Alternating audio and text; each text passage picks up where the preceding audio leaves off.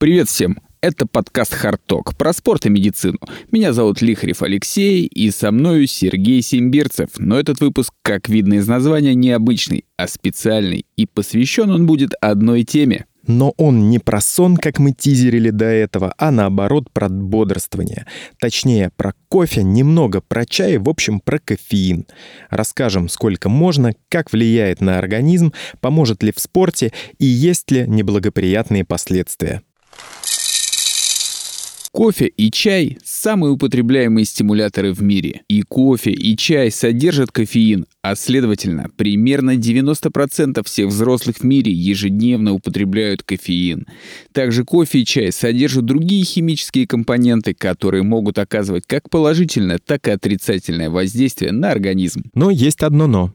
Большинство данных о пользе и риске кофеина для здоровья взяты из наблюдательных исследований.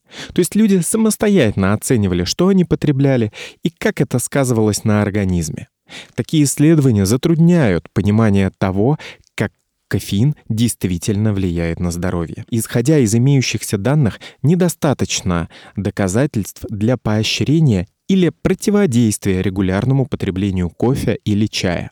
Кофеин оказывает действие на большинство органов и систем человека. Воздействие на здоровье может быть изменено генетическими факторами, возрастом, полом, лекарствами и другими факторами окружающей среды. Немного про общие данные. Для большинства взрослых потребление до 400 мг кофеина в день считается безопасным. Красивые, конечно, цифры, но сколько содержится где? В банке колы 34 мг. Red Bull 80 мг. Капучино может содержать до 154 мг. Чай 42 мг. Но на самом деле все очень сильно зависит от того, как кофе и чай приготовлены. Среднее потребление кофе взрослыми в США составляет примерно 2 чашки в день, что эквивалентно примерно 280 мг кофеина. В США потребление кофе выше среди мужчин, чем среди женщин. А еще курильщики обсаживаются намного больше, чем некурящие. Белое население также больше ударяется по кофеечку, чем чернокожие. Потребление чая в той же самой загнивающей Америке растет, но сильно варьируется в зависимости от типа чая. 87% составляет черный чай, 12,5 зеленый чай, а все остальное на травы и другие напитки, что по ошибке называют чаем. Конечно же, чай больше предпочитают в Азии и так называемом Южном конусе. Это всякие Аргентина, Чили, Парагвай, Уругвай и так далее. Эти страны берут на себя 76 и 6% мирового потребления чая. Ну и, следовательно, в мировом потреблении напитков чай занимает второе место после воды. При этом общее количество потребляемого чая в три раза больше, чем кофе. Кофе и черный чай часто употребляют со сливками, сахаром или молоком. Немолочные сливки часто содержат частично гидрогенизированные масла и при использовании в больших количествах могут быть значительным источником трансжиров, а сахар может способствовать увеличению гликемической нагрузки и таким образом сводить на нет некоторые потенциальные преимущества напитков с кофеином. Сахар и немолочные сливки также могут снизить концентрацию антиоксидантов в этих напитках. Но это все гипотетически. Но не кофем единым. Есть и другие напитки, содержащие кофеин. И первонаперво это безалкогольные напитки с кофеином. Еще один важный источник потребления кофеина, особенно у детей. Про колу мы уже говорили, но некоторые безалкогольные напитки, которые в обществе обычно не ассоциируют с кофеином, действительно содержат его. А, например, лимонно-лаймовые или апельсиновые. Mountain Dew содержит 54 миллиграмма. Энергетические напитки могут содержать дофига кофеина. В среднем обычно содержат от 100 до 200 мг кофеина на порцию, хотя некоторые содержат больше. Типичными потребителями являются подростки и молодые люди мужского пола, Одно из исследований установило, что за последнее время количество передознувшихся кофеином из энергетиков только увеличивается, а основной побочкой становятся фибрилляции предсердий и судороги. Но такое случается с людьми, превышающими 480 мг в день. Один 56-летний британец выпил 25 банок Red Bull за вечер и проснулся на следующее утро с кровоизлиянием в мозг. У меня на самом деле всегда с собой пару ящиков э, Red Bull или монстра в машине возится, но как бы стараюсь не борщить сильно. А еще кофеин можно бахать как пищевую добавку с целью улучшения своих спортивных достижений.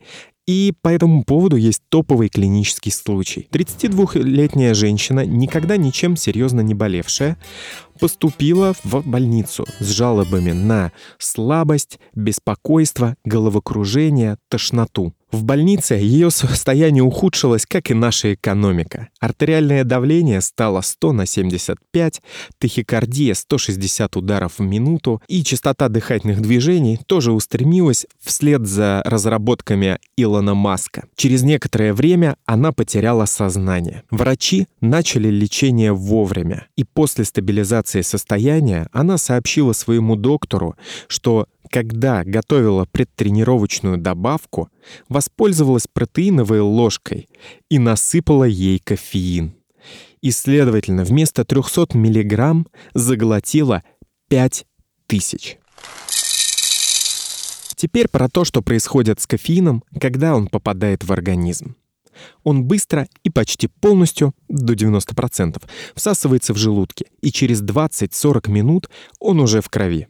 И если передознуться, уровень токсичности может быть достигнут быстро и будет сохраняться в течение продолжительного периода времени от 3 до 10 часов. Метаболизируется кофеин в печени. За это отвечает цитохром с довольно-таки сложным номером, но это уже все слишком глубокие данные. Но другие вещества, которые используют те же пути метаболизма, допустим, алкоголь или некоторые лекарства, могут продлить период жизни кофе в организме примерно на 72%. Кофеин является мощным антагонистом аденозиновых рецепторов центральной и периферической нервной системы, тем самым стимулирует высвобождение возбуждающих нейромедиаторов. А то, как это отразится на организме, зависит от дозы, ну и от состояния самого организма.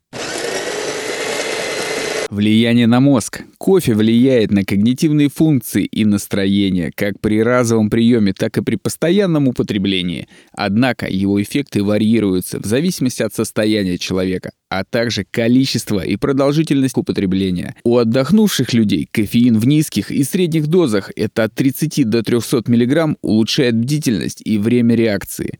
У людей, лишенных сна, положительные эффекты кофеина распространяются на широкий спектр функций, включая обучение и принятие решений, а также реальную деятельность, такую как управление автомобилем и самолетом. Люди, которые являются постоянными потребителями кофе и чая, лучше справляются с различными тестами когнитивной деятельности, такими как время реакции и зрительно-пространственное мышление. Потребление кофе приводит к повышенной внимательности, умственной энергии и способности концентрироваться.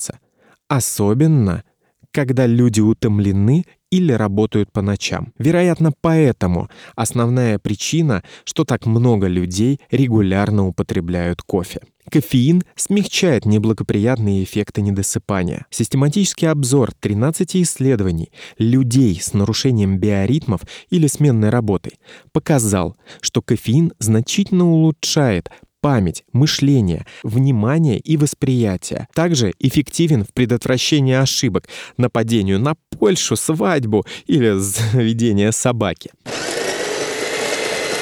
Есть интересные данные по головной боли и кофеину. Кофеин обладает значительными фармакологическими свойствами, которые могут облегчить или наоборот вызвать симптомы головной боли. Его давно используют для лечения головной боли, отдельно или в сочетании с другими лекарствами. Исследования показали, что комбинированные препараты, включающие кофеин, более эффективны, чем просто парацетамол или ибупрофен. Но в то же время постоянное употребление кофеина увеличивает риск мигрени и хронической головной боли. Также головные боли – самый частый симптом отмены кофеина. Как же влияет кофеин на психику?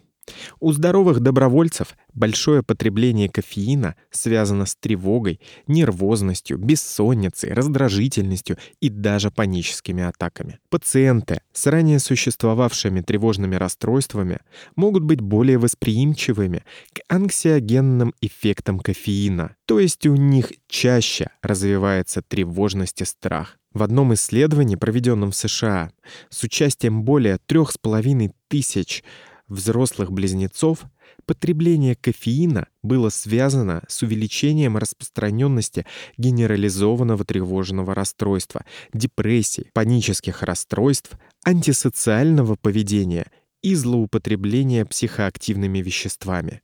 Особенно у тех, кто потреблял кофе в больших количествах. Это было более пяти чашек в день. Потребление кофе от низкого до умеренного, ну это до трех чашек в день, может защитить от инфаркта. Обильное употребление, наоборот, может вызвать коронарные и аритмические события у восприимчивых людей, хотя потребление кофе не считается долгосрочным фактором риска заболевания миокарда. Кофеин также влияет и на эндокринную систему. Потребление кофе связано со снижением риска диабета, хотя причинно-следственная связь пока до конца не установлена. Влияние на пищеварительную систему. Кофе является мощным стимулятором гладкой мускулатуры и таким образом может влиять на функцию кишечника. В одном исследовании из 1705 женщин потребление кофе было связано с умеренным уменьшением запоров. Однако, в том же исследовании потребление китайского и японского чая было связано с увеличением частоты запоров, что позволяет предположить, что другие компоненты чая смягчают действие кофеина на стимуляцию гладкой мускулатуры. Потребление кофе связано со снижением риска развития цирроза. В метаанализе, включающем 16 исследований, у любителей этого напитка реже развивался цирроз печени по сравнению с непьющими кофе. Регулярное употребление кофе также было связано с более низкой скоростью прогрессирования заболевания у пациентов с гепатитом С. Данные показывают, что высокое употребление кофе может быть связано с более низкой минеральной плотностью костей и повышенным риском переломов у женщин, особенно с низким потреблением кальция. На заре современного спорта, это где-то после 1900 года, все активно пытались разработать смеси стимуляторов на растительной основе. В них намешивали кофеин, кокаин, стрихнин, эфир, героин и нитроглицерин, ну и так далее. И использование различных фармацевтических коктейлей спортсменами на выносливость продолжалось до тех пор, пока героин и кокаин не стали доступны только по рецептам в 1920-х годах. А совсем это отпало, когда Международный олимпийский комитет ввел антидопинг антидопинговые программы в конце 60-х. Кофеин был добавлен в список запрещенных веществ МОК в 1984 году. Право на нарушение, связанное с применением допинга, определялось как концентрация кофеина в моче, превышающая пороговый уровень 15 микрограмм на миллилитр. В 1985 году порог был снижен до 12 микрограмм на миллилитр. МОК и ВАДА отменили классификацию кофеина как контролируемого вещества в 2004 году, что привело к возобновлению снижению интереса к употреблению кофеина спортсменами. 74% проб мочи, собранных с 2004 по 2008 годы, проанализированные в рамках допинг-контроля, содержали кофеин. Тем не менее, спортсменам рекомендуется поддерживать концентрацию кофеина в моче ниже предела 12 микрограмм на миллилитр мочи. Прием кофеина может дать энергию при выполнении широкого круга физических упражнений. Положительные эффекты употребления кофеина на мышечную выносливость, мышечную силу, анаэробную мощность и аэробную выносливость был подтвержден огромным количеством исследований. Но кофе как наиболее широко используемый метод употребления кофеина во всем мире, относительно мало изучен как средство повышения производительности перед тренировкой. Чтобы быть полезным, доза кофеина из кофе, вероятно, должна находиться в диапазоне от 3 до 6 мг на килограмм массы тела. Доза зависит от многих факторов, включая тип зерен, способ приготовления, размер чашки и то, что в нее добавляется. Существуют большие различия в концентрациях кофеина между разными брендами. Средняя чашка кофе содержит около 100 мг кофеина. Следовательно, две чашки кофе, выпитые за 60 минут до тренировки, должны оказывать эргогенный эффект у большинства людей. Но точности в таких подсчетах немного.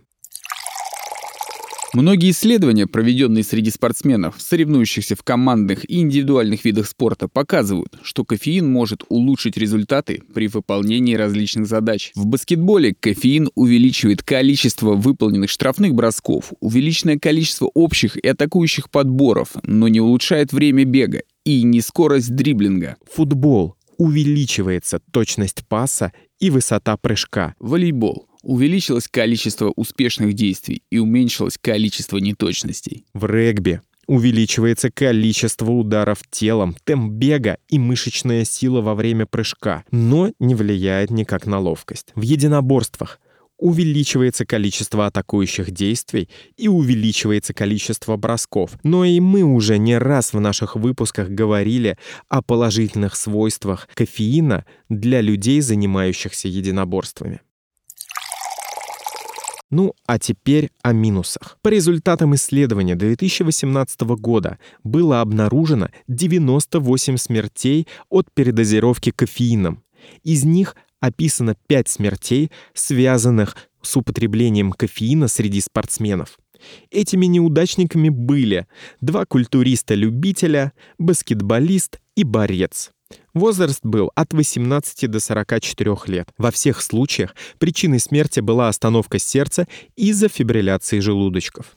Типичные побочные эффекты кофеина могут включать в себя чувство беспокойства или раздражительности, повышение температуры тела, обезвоживание, головная боль и учащающийся пульс. Как мы уже разобрали, многие люди регулярно употребляют кофеин, чтобы поддерживать активный образ жизни, поскольку кофеин улучшает умственную работоспособность и настроение. Но есть побочные эффекты чрезмерного употребления кофеина. Есть интересные результаты одного исследования. Оно проводилось среди людей, которые обратились в токсикологический центр после употребления энергетических напитков с кофеином. Побочные эффекты включали сердцебиение, тремор, возбуждение, желудочно-кишечные расстройства. Реже у людей наблюдались серьезные неврологические или кардиологические симптомы, например, аритмия, ишемия, судороги, галлюцинации. Из 217 человек, которые вошли в это исследование, более 125 были госпитализированы и 57 из них употребляли только энергетические напитки с кофеином. Хотя термины «кофейная зависимость» и «злоупотребление кофеином» часто используются в литературе, но такого диагноза пока не существует. Трудности прекращения приема кофеина и продолжающегося употребления кофеина, несмотря на вред, не были хорошо задокументированы. Несколько исследований демонстрируют, что большое потребление кофеина может привести к зависимости аналогично другим психоактивным веществам. Также сообщалось, что врачи часто не знают о пациентах, которые могут иметь элементы злоупотребления кофеином, что может привести даже к госпитализации. Такими элементами может быть кофе пьется в большем количестве, чем планировалось постоянное желание сократить потребление кофе или хотя бы как-то контролировать его потребление. Очень много времени уходит на распитие кофе, либо даже на восстановление после большого приема кофеина. В жертву приносятся социальные, профессиональные или развлекательные дела. Кофе продолжает употребляться, несмотря уже на физические и психологические проблемы от его употребления.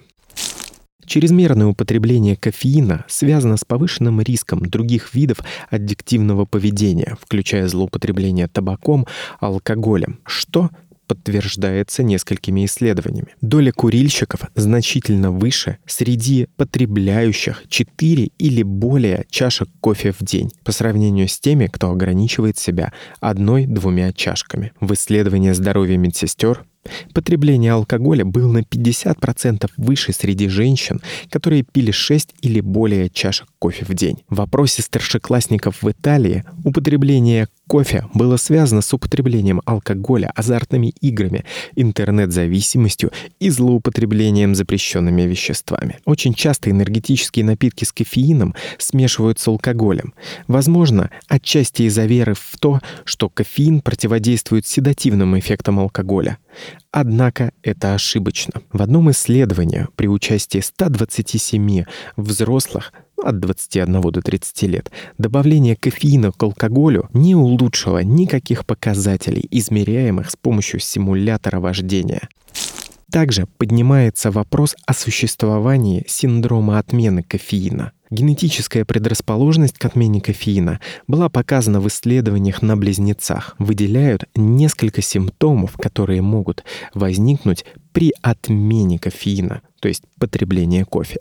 Это может быть головная боль, усталость, утомляемость, снижение активности, снижение внимательности, сонливость, ухудшение настроения, проблемы с концентрацией, раздражительность. Также могут наблюдаться гриппоподобные симптомы, тошнота и мышечные боли. Но, как мы уже говорили, самый частый симптом — головная боль. Симптом отмены обычно возникают в течение 12-24 часов после прекращения приема кофеина и достигают своего пика через 1-2 дня и могут сохраняться до 9 дней. Минимальная продолжительность приема кофеина, ведущего к абстинентному синдрому, составляет 3 дня. Повторный прием кофеина быстро устраняет симптомы отмены в течение 30-60 минут. Однако в экспериментальных исследованиях только 50% участников, резко воздержавшихся от кофе, испытывали симптомы отмены. Ну и подытожим. Кофе и чай не являются отваром сатаны, и их вполне можно употреблять без ущерба для организма. Что касается улучшения спортивных показателей, то чаще всего рекомендуется принимать кофеин за 60 минут до тренировки, но точную дозировку можно рассчитать только из добавок кофе или чай, лишь приблизительные. На этом спешл можно завершать. И с вероятностью в 77% следующий будет о том, чем опасна физнагрузка в жаркий период года.